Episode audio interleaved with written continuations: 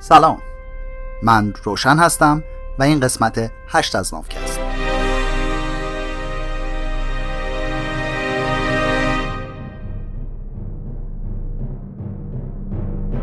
امروز هشتم مهر یا سیوم سپتامبر و روز جهانی پادکسته.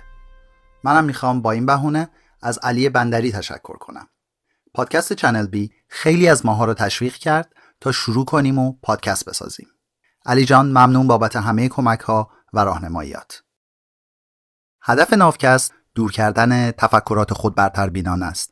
همونطور که تا اینجا شنیدین، تو نامکست کتاب سیپینز یا انسان خردمند نوشته یووال هراری رو از روی ترجمه انگلیسیش به فارسی برمیگردونم و براتون روایت میکنم.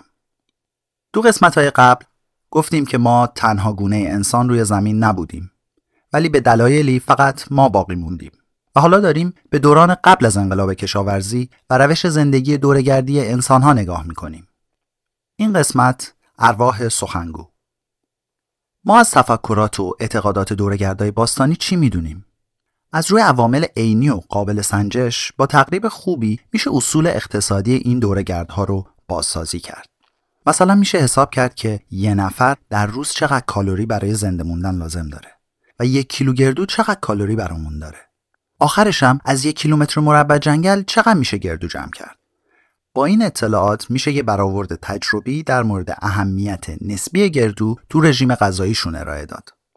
حالا سوال اینه که آیا گردو غذای لذیذی براشون به حساب می اومده یا جزو خوراکی‌های عادی و روزمره بوده؟ آیا معتقد به حضور ارواح توی درخت گردو بودن؟ آیا برگای درخت گردو به نظرشون قشنگ می اومدن؟ آیا زیر سایه درخت گردو برای پسری که می‌خواست دوست دخترش رو ببره یه جای رمانتیک کافی بود؟ سر در آوردن از دنیای افکار، باورها و احساسات آدما اصولاً کار سخت‌تریه تا سر در آوردن از رژیم غذاییشون. بیشتر اساتید موافقن که باور به حضور ارواح به شکل عناصر طبیعی بین دوره‌گردای باستانی رایج بوده. تو انگلیسی به این میگن انیمیسم. طبق این اعتقاد هر مکان، حیوان، گیاه و پدیده طبیعی احساس و آگاهی داره و میتونه مستقیماً با انسان‌ها ارتباط برقرار کنه. اگه ذهنیت بهتری میخواین داشته باشین، کارتون برادر بیر یا خرس برادر که مال سال دو هزار و سه هست رو ببینید که دوبله فارسی هم شده. نزدیکترین تعریفی که تو ادبیات فارسی برای انیمیزم داریم، آرایه تشخیص یا شخصیت بخشی به هر پدیده‌ای غیر از انسانه که همتون بلدین. سنگ بزرگی که بالای یه تپه است، ممکن از نظر انیمیست‌ها یه سری خواسته و نیاز داشته باشه. این سنگ ممکنه به هر دلیلی از دست مردم شاکی یا راضی باشه. ممکنه نصیحتشون کنه یا چیزی ازشون بخواد. از این طرف آدما هم میتونن با سنگ حرف بزنن تا آروم بشه یا اینکه تهدیدش بکنن تا بیخیال شه. این قضیه فقط در مورد این سنگ صدق نمیکنه. درخت بلوط پایین تپه، نهر آبی که از زیر اون میگذره، چشمه وسط جنگل، بوتای اطراف چشمه، راهی که به چشمه میرسه، موشی که اونجا هست، گرگا و کلاغایی که اونجا آب میخورن همه روح و شعور دارن. جالبتر از اون اینه که تو دنیای انیمیستا این قضیه فقط به اشیا و موجودات زنده دیگه ختم نمیشه. یه سری موجودات غیرمادی هم داریم، مثل ارواح درگذشتگان و موجوداتی که امروز بهشون میگیم جن و پری، دیو و فرشته. انیمیستا معتقدن که هیچ مرزی بین دنیای ما و دنیای موجودات دیگه وجود نداره و هممون میتونیم با گپ و گفتگو، رقص و آواز یا هر مراسمی با هم ارتباط برقرار کنیم. یه شکارچی میتونه از گله گوزنا بخواد تا یکیشون خودشون رو قربانی بکنه. اگه شکارچی شکار رو میزد، بعدش هم شاید میرفت ازش طلب بخشش میکرد. اگه کسی مریض میشد، شمن قبیله که جادوگر و دکتر و روحانیه میتونست با اون روحی که عامل این بیماری تماس بگیره و آرومش بکنه یا یعنی که فراریش بده. دیدین که کشیشای کاتولیک تو واتیکان هنوزم دورش رو میبینن. اگه شمن قبیله تنهایی زورش نرسه، ممکنه بره از ارواح دیگه هم کمک بگیره. نوع شخصیتی که این موجودات تو ذهن آدمای اون دوران دارن کاملا محلیه. یعنی چی؟ یعنی اینا خدایان کل دنیا نیستن. آدمای جاهای دیگه اینا رو نمیشناسن. این گوزن مال همون محله است. درخت مقدسشون هم یه درخت مشخصه. اون روح و رودخونه هم مال همون جان. همون جوری که هیچ محدودیتی بین مکالمات انسان و غیر انسان نیست، هیچ سلسله مراتب سفت و محکمی هم وجود نداره. این موجودات نه فقط واسه رفع نیاز آدم‌ها اونجان، نه اینکه خدایان قدر قدرتی هستن که هر جور دلشون میخواد دنیا رو بچرخونن. این دنیا نه دور آدم‌ها میچرخه، نه هر وجود دیگه‌ای.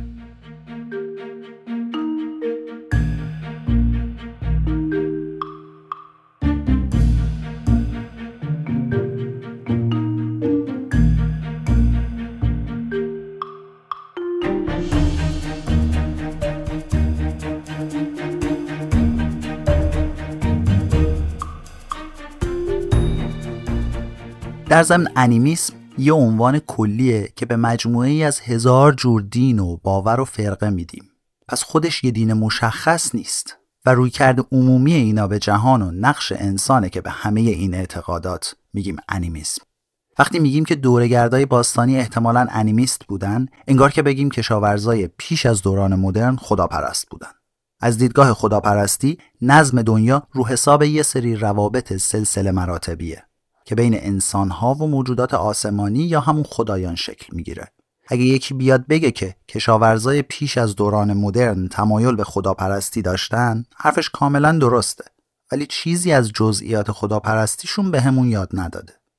عنوان کلی خداپرستای اون دوران میتونه شامل اینا بشه: خاخام‌های یهودی قرن هجدهم لهستان، پیوریتن‌های قرن هفدهم ایالات ماساچوست آمریکا که جادوگر آتیش می‌زدن، راهبان آزتک قرن پانزدهم تو مکزیک، عرفای صوفی قرن دوازدهم ایران، جنگجوهای وایکینگ قرن دهم، لژیونرهای رومی قرن دوم و بوروکرات‌های چینی قرن یکم. همه هم به هم ایراد می‌گرفتن و می‌گفتن راه تو دروغه، راه من راست. احتمالاً اعتقادات و مناسک گروه‌های مختلف دوره‌گرد هم تنوع زیادی داشته و عادت‌های مذهبیشون پر از آشفتگی، اختلاف نظر، اصلاحات و انقلاب‌ها بوده. خب ما فقط همینقدر میتونیم در مورد اعتقادات اون دوران نظر بدیم، اونم با کلی احتیاط. از اونجایی که شواهدمون از اون دوران نزدیک به هیچه و فقط چند تا نقاشی روی دیوار غارها و یه تعداد آثار هنری دستی پیدا شده، هر توضیحی که در مورد مسائل مذهبی اون دوران بدیم از روی حدس و گمانه و هزار جور میشه تعبیرشون کرد. نظریه های محققایی که ادعا میکنن میدونن مردم اون دوران چه حس و حالی داشتن، بیشتر از این که اوضاع مذهبی عصر حجر رو برای ما روشن کنن، تعصباتشون رو به ما نشون میده. بخش دیگه ای از زندگی دوره‌گردا که ما تقریبا چیزی ازش نمیدونیم، اوضاع اجتماعی سیاسیشونه. همونطور که قبلا گفتیم، اساتید این حوزه حتی روی مسائل پایه هم اتفاق نظر ندارن. مثل چی؟ مثل وجود مالکیت خصوصی، خانواده‌های هسته‌ای و روابط تک همسری. تو قسمت قبل گفتیم بعضیاشون ممکن بود تو کمون‌ها به صورت اشتراکی زندگی کنن و به احتمال قوی گروه‌های مختلف ساختارهای اجتماعی متفاوتی داشتن. بعضیاشون مثل بدترین گروه‌های شامپانزه‌ها سلسله مراتبی، عصبی و خشن بودن. در این حال اونای دیگه مثل یه گروه از بونوبوها آروم و خونسرد و هرزه بودن. سال هزار و نهصد و پنجاه و پنج باستانشناسا تو منطقه سونگیر روسیه یه سایت تدفین متعلق به یه جامعه شکارچی ماموت پیدا کردن که با آزمایش کربن سی هزار سال و با آزمایش دی ان ای حدود سی و چهار هزار سال قدمت داره. تو یکی از این قبرها اسکلت یه مرد پنجاه و پنج ساله رو پیدا کردن که روش پر از رشته دونه‌های عاج ماموت بود که شمردن دیدن حدود سه هزار تا دونه است. روی سرش هم یه کلاه مزین به دندونای روباه بود و روی هر دوتا مچش بیست و پنج تا دستبند از عاج وجود داشت.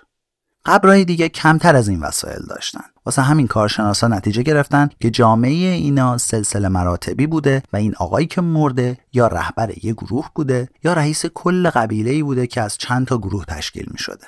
چون که ده بیست نفر از یه گروه برای ساختن این تعداد وسایل خاکسپاری کافی نبوده. تازه باستانشناسا یه مقبره هیجان انگیزتر هم پیدا کردن که دو تا اسکلت روبروی هم توش بوده. یکی مال یه پسر دوازده سیزده ساله است، اون یکی هم مال یه دختر نه یا ده ساله. پسره رو با پنج هزار تا مهره عاج پوشونده بودن. یه کلاه که دندون روباه داشت سرش بود و کمربندش هم دویست و پنجاه تا دندون روباه داشت. ببینین این یعنی باید حداقل دندونای شصت تا روباهو کشیده باشن. دختر بچه رو هم با پنج هزار و دویست و پنجاه تا مهره عاج قشنگش کرده بودن. ساختن یه مهره از عاج برای یه هنرمند ماهر شاید حدود چهل و پنج دقیقه وقت می برد یعنی ساختن این ده هزار و خورده‌ای مهره و وسایل دیگه که تو آرامگاه این بچه‌ها بود حدود هفت هزار و پانصد ساعت وقت میبره. یعنی بیشتر از سه سال کار برای یه هنرمند با تجربه. به نظر نمیاد که این بچه‌ها با این سن و سال رئیس قبیله یا شکارچی ماموت باشن. این تدفین افراطی و خارق‌العاده رو فقط میشه با اعتقادات فرهنگی توجیهش کرد. یه نظریه میگه اینا بچه‌های رئیسشون بودن و تو فرهنگشون به شدت به ابهت خانوادگی و یا موروثی بودن حکومت باور داشتن. نظریه دوم میگه که این بچه‌ها رو به عنوان تجسم دوباره ارواح گذشتگانشون شناسایی کردن. یه نظر سومی هم هست که میگه مدل تدفین این بچه‌ها روش مرگشون رو نشون میده تا جایگاه اجتماعیشون. یعنی اینا رو شاید به عنوان جزئی از مراسم تدفین رهبرشون قربانی کردن و به این شکل و شرایط دفن کردن. جواب درست هرچی که باشه، بچه‌های سونگیر جزو بهترین شواهدی هستن که نشون میده سیپین ها سی هزار سال پیش تونستن عرف‌های سیاسی اجتماعی رو بسازن که از محدودیت‌های دی ان ای ما و مدل‌های رفتاری بقیه آدم‌ها و گونه‌های حیوان هم فراتر بره.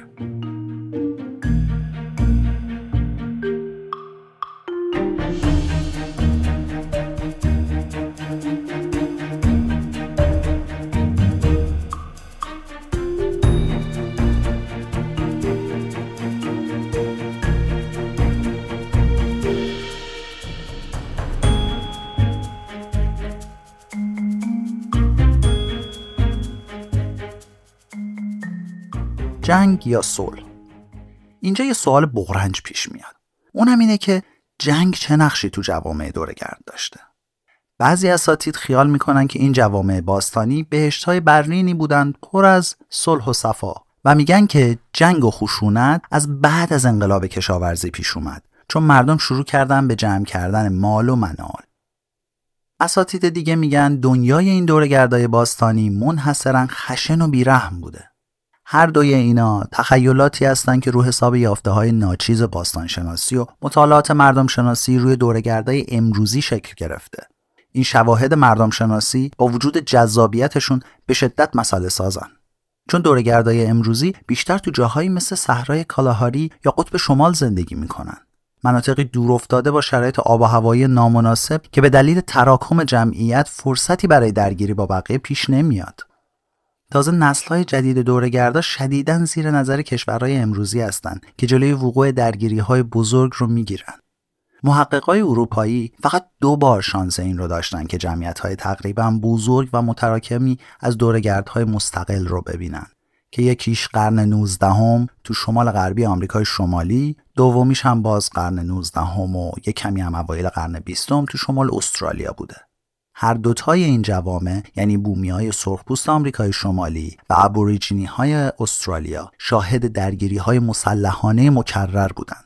با این وجود جای بحث هست که آیا این به خاطر تأثیر استعمار اروپایی‌ها بوده یا ماجرایی بوده که از گذشته وجود داشته و همیشه تکرار می‌شده. یافته‌های باستانشناسا هم خیلی کمه، هم خیلی مبهم. چه شواهد مشخصی از جنگ‌هایی که میتونسته ده ها هزار سال پیش رخ داده باشه برامون باقی مونده؟ اون موقع‌ها نه حصاری، برج و بارویی بوده، نه دیواری، هیچ گلوله توپی نبوده، حتی شمشیر و سپر هم نداشتن. اینا همون سرنیزه‌ای که تو شکار ازش استفاده می‌کردن رو تو جنگ هم می‌آوردن. تفسیر و تعبیر فسیل استخون‌های آدم‌ها هم همچین کار آسونی نیست. یه شکستگی استخون هم میتونسته تو جنگ اتفاق افتاده باشه، هم تصادفی باشه. حتی اگه روی استخونهای مرحوم اثر شکستگی و بریدگی هم نباشه، بازم نمیشه قطعا بگیم که ایشون مرگ سهمناکی رو تجربه نکردن، چون میشه بدون آسیب زدن به استخون کسی رو کشت. از اون مهمتر اینه که نود درصد کشته های جنگ تو دوران پیشا صنعتی از گشنگی و سرما و بیماری میمردن تا با اسلحه. مثلا اگه سی هزار سال پیش یه قبیله ای از همسایش شکست میخورد و از سرزمین آرزوهاش اخراج میشد، شاید همش ده نفر از اعضاش تو درگیری کشته میشدن. اما سال بعد صد نفر دیگه از همون قبیله که قلمرو و بابرکتشون از دست دادن، از گرسنگی و سرما و بیماری میمردن. باستانشناسایی هم که این اسکلت ها رو پیدا بکنن، از کجا باید بدونن که همه اینا قربانیای یه جنگ بیرحمانن؟ و خب خیلی ساده به این نتیجه میرسن که بیشتر این آدما به خاطر یه بلای طبیعی چیزی مردن. حالا که از این موضوع خبر داریم، میتونیم بریم به یافته‌های باستانشناسی یه نگاهی بندازیم. با بررسی چهارصد اسکلت که زمان مرگشون درست به قبل از انقلاب کشاورزی تو کشور پرتغال میرسه، فقط به دو تا اسکلت میرسیم که نشونه‌های مشخصی از خشونت دارن. یه تحقیق مشابه تو اسرائیل روی چهارصد تا اسکلت از همون بازه زمانی فقط یه شکستگی رو روی یه جمجمه نشون میده که میشد به خشونت انسان ربطش داد. یه بررسی سومی هم روی چهارصد تا اسکلت از دوره ها و سایت های مختلف پیشا کشاورزی تو دره رود دانوب انجام شد که روی هجده تا از این اسکلت ها آثار خشونت دیده میشد. شاید هجده تا از چهارصد تا عدد بزرگی به نظر نرسه، ولی راستش این درصد خیلی بالاییه. اگه همه این هجده نفر در اثر خشونت مرده باشن، یعنی حدود چهار و نیم درصد از مرگ و میرها تو دوران باستان دره دانوب به دلیل خشونت انسان‌ها بوده. میانگین آمار جهانی با در نظر گرفتن جرایم جنگی و جنایی امروز فقط حدود یک و نیم درصده.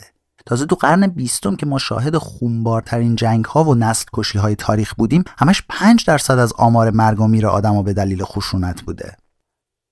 اگه این مشت یه نمونه از خروار باشه، میشه گفت خشونت جاری تو دره رود دانوب به شدت خشونت تو قرن بیستم بوده. شاید هم یکی بیاد بگه که از این هجده نفر دانوبی باستان که آثار ضرب و جرح روی بقایاشون هست، بعضیاشون فقط زخمی شدن و نمردن. اون وقت میشه کشته هایی رو که کارد به استخونشون نرسیده رو هم در نظر بگیریم. پس این به اون در. متاسفانه یافته های مشابهی از مناطق دیگه دنیا یافته های تأسفبار دره دانوب رو تایید میکنن. توی قبرستون دوازده هزار ساله نزدیک مرز شمالی سودان با مصر به نام جبل الصحابه پنجاه و نه تا اسکلت پیدا شده. چهل درصد این اسکلت ها یعنی بیست و چهار تاشون یا پیکان سرنیزه کنارشون بوده یا داخل استخونشون بوده. اسکلت فقط یه زن از اینا دوازده تا اثر زخم روش بوده. جالبه بدونین که این منطقه به خاطر آبگیری سد جدید آسوان تو دهه شصت و هفتاد زیر آب رفت. تو منطقه باواریا تو آلمان باستانشناسا توی غاری به نام آفنت بقایای سی و هشت زن و بچه رو از دو تا گوردخمه متعلق به دوران دوره‌گردای باستان پیدا کردن. نصف این اسکلت‌ها که شامل اطفال و کودکان هم می‌شدن، نشونه‌های بارزی از جراحات ناشی از اسلحه‌هایی مثل چماق و چاقو رو داشتن. اسکلت افراد بالغ هم جراحات بدتری رو نشون میداد. با در نظر گرفتن همه اینا، به احتمال قوی کل یک گروه اینجا قتل عام شده بود. حالا دوست دارین کدوم یکی از این دوتا تصویر رو برای دنیای دوره‌گردای باستان تصور کنید؟ اسکلت هایی که تو صلح و صفا از اسرائیل و پرتغال پیدا شدن یا کشتارگاه های جبل الصحابه و آفنت؟ در واقع هیچ کدوم تصویر واقعی این دوران نیستن.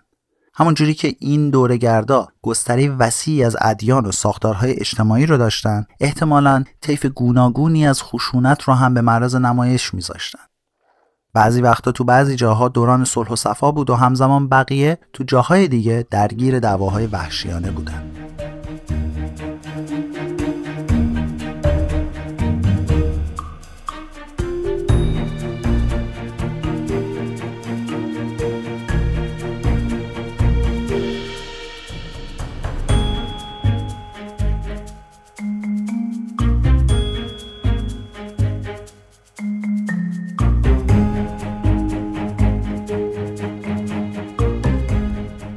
بازسازی یه نمای کلی از زندگی دوره‌گردای باستانی خیلی سخته، چه برسه به این که بخوایم در مورد جزئیات اتفاقات مهم صحبت کنیم.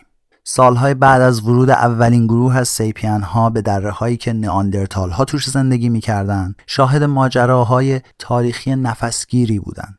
متأسفانه چیز زیادی از این برخورد نمیتونسته باقی مونده باشه. در بهترین حالت یه مقدار ناچیزی فسیل استخون و یه مشت ابزار سنگی بی‌زبون که جوابی برای سوالهای سخت و پیچیده دانشمندان ندارن.